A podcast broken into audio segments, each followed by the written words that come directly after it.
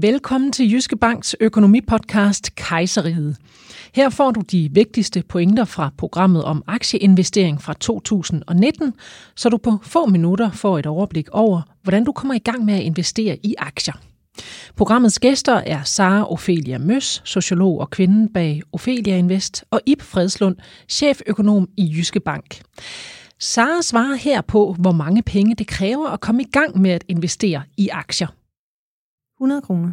Er det, er jo, det? det, er jo, det er jo mit uh, standpunkt. Jeg ved, at der er mange, der er uenige med mig, men, men hvis man har 100 kroner, man kan afse om månedens investering, så er der mulighed for at gøre det. Hvordan gør man det? Der er to af de her robo-advisors, der går ned til 100 kroner. Jyske Moneypot, uh, der kan man starte fra 200 kroner. Og hvad, og hvad er det? Øh, de... uh, robo-advisors, det, er, uh, det fungerer typisk på apps, uh, så både på app, og nogle af dem har også en, en, en, en webversion. Um, og der, der svarer man på en stribe spørgsmål og bliver tildelt en risikoprofil, og så kan man godt vælge en anden, hvis man synes, at der var en anden, der passede bedre til en. Uh, og så kan man bede en robot i gåsøjne om at gå i gang med at investere på ens vegne. Så det er en, en app, der faktisk hjælper en med at få placeret ens penge i nogle aktier? Ja, for mig, som ikke har aktier og er helt nybegynder, der, der vidste jeg faktisk slet ikke, at man kunne øh, sætte sine penge i en fond. Er det ofte sådan, at man tror, altså, altså nybegynder tror, at jamen, når jeg skal i gang med at, at investere, så skal jeg altså ud og købe så og så mange aktier, og jeg kan ikke købe andele i aktier? Øh, ja, det er det helt sikkert, og der er også rigtig mange, som måske øh, som udgangspunkt tænker, at øh, en eller to eller tre aktier er nok, øh, som, som ikke har, øh, har den her diversificering for øje. Øh, fordi der også, hvis, hvis man kigger til dem, man kender, der er rigtig, rigtig mange danskere, som kun har to aktier. Øh, og så er det øh, ofte noget øh, Novo og noget Vestas for eksempel. Ikke? Øh, så, så den her spredning, øh, den, øh, den er man typisk ikke så opmærksom på i starten. Øh, som udgangspunkt, så øh, Michael Møller, øh, øh økonomiprofessor fra CBS, øh, Copenhagen Business School, han siger, at øh, det er godt at have 10 store danske aktier. Så har han lavet en rapport med nogle andre kloge hoveder, hvor de så runder op til 20 store danske aktier. Øhm, øh, der er en meget anbefalet indkøbsstrategi, der hedder dollar cost averaging, hvor man køber for samme beløb i samme produkt med samme tidsinterval. Øh, så det kunne være, at man har 1000 kroner, man gerne vil placere hver måned, og så skal man så finde et produkt, som man kan placere det i. Så hvis man kun har, lad os sige, under 1000 kroner eller 1000 kroner, øh, så er det svært at få diversificeret sig nok Øh, altså det er svært at købe ind i 10-20 store danske aktier, fordi nogle af dem koster, lad os sige, 1800 kroner bare for en. Mm. Øhm, og så i stedet for, så kan man købe fondsbeviser i de her fonde, som øh, nu, nu sagde I, der kan være 100, men der kan også være 2000 aktier i en fond, en global fond. Øh, så der kan man for 150 kroner blive spredt ud i 2000 aktier på global plan. Øh, og der kan alle jo være med. Hvorfor er det ikke en god idé bare at lade sine penge stå i banken?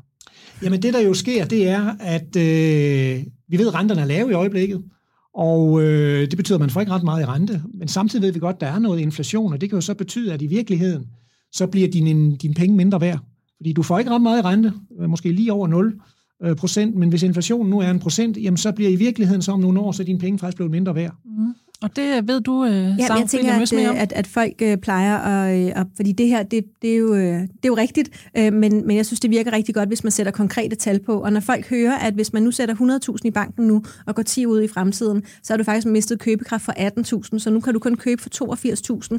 Det ligner, der står 100.000, men du kan kun købe det, som, altså, som koster 82.000. Øhm, så så det her med at få nogle konkrete tal på, det har jeg en oplevelse af ofte hjælper folk til at forstå øh, begrebet inflation. Så på 10 år, der taber man faktisk 18.000 18 bare ved ja. at lade pengene ikke ja. gøre noget. Ja. ja, det er jo fordi, de, alle mulige andre varer, de stiger jo i pris, og derfor mm. når du så vil gå ud og, og købe de samme varer, som du, som du gjorde, øh, da, du, da du satte pengene ind, jamen, så kan du i virkeligheden ikke, øh, så har du ikke råd til at købe alle de varer, fordi at øh, varernes pris er steget mere, end du egentlig har fået i rente. Altså, hvad går man ind og kigger på, når man skal vurdere folk øh, i forhold til risikovillighed? Ja, men man går jo ind og, og for, det første, for det første ser på, okay, øh, hvor mange penge har du at investere for? Hvor vigtige er de penge, du skal, du skal investere for? Hvornår skal du bruge de her penge? Altså er det noget, du skal bruge om tre år, så skal du selvfølgelig være mere forsigtig, end hvis det første er om 15 år. Øhm, og så går man selvfølgelig også ind og øh, ligesom spørger til, jamen, hvor stor udsving kan du acceptere? Altså som så var inde på, jamen, øh, kan du tåle, at dine investeringer falder 20-30 procent? Øh, og måske også spørge, hvordan vil du så reagere i, i den situation? Så når man har været igennem hele den der proces, så har man et meget bedre billede af, okay, hvordan er du som øh, investor. Fordi øh, det er klart, at man super nervøs for, at det, det falder bare en lille bitte smule, jamen, så skal man nok ikke i hvert fald investere så meget i aktier. Altså så skal man i hvert fald finde nogle mere øh, sikre aktier i virkeligheden. Og så skal man måske også hælde nogle obligationer i kassen også. Hvordan skal man øh, forholde sig til ens egen alder, når man, når man sådan skal investere?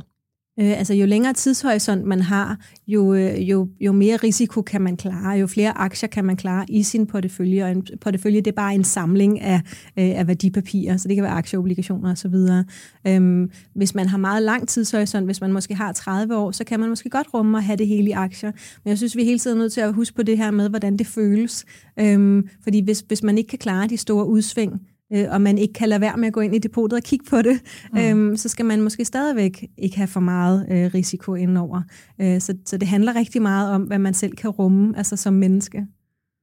I Fredslund, øh, som økonom, kan du så give sådan lidt nogle, hvad kan man sige, nogle, nogle kasser, put, put folk ned i nogle, nogle alderskasser her? Nej, men det, det er jo rigtigt, at, at hvis man investerer i aktier, så er man jo nødt til også at have noget tid til at kunne genvinde tab. Aktier, de svinger mere, der er potentielt større tab, der er også potentielt større gevinster, skal vi huske på. Så derfor så skal man have længere tid til at øhm, ligesom kunne nå at indhente tabene.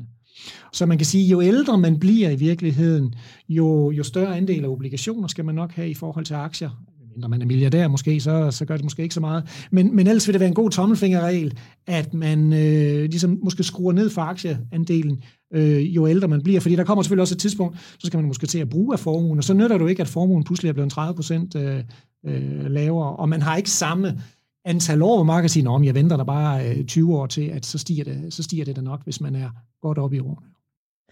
Hvis du har lyst til at høre mere og få endnu flere gode råd og tips til investering, så kan du høre hele programmet på Jyske Bank TV eller der, hvor du normalt hører dine podcasts. Bare søg på Kejseriet og Aktiehandel for nybegyndere. God fornøjelse.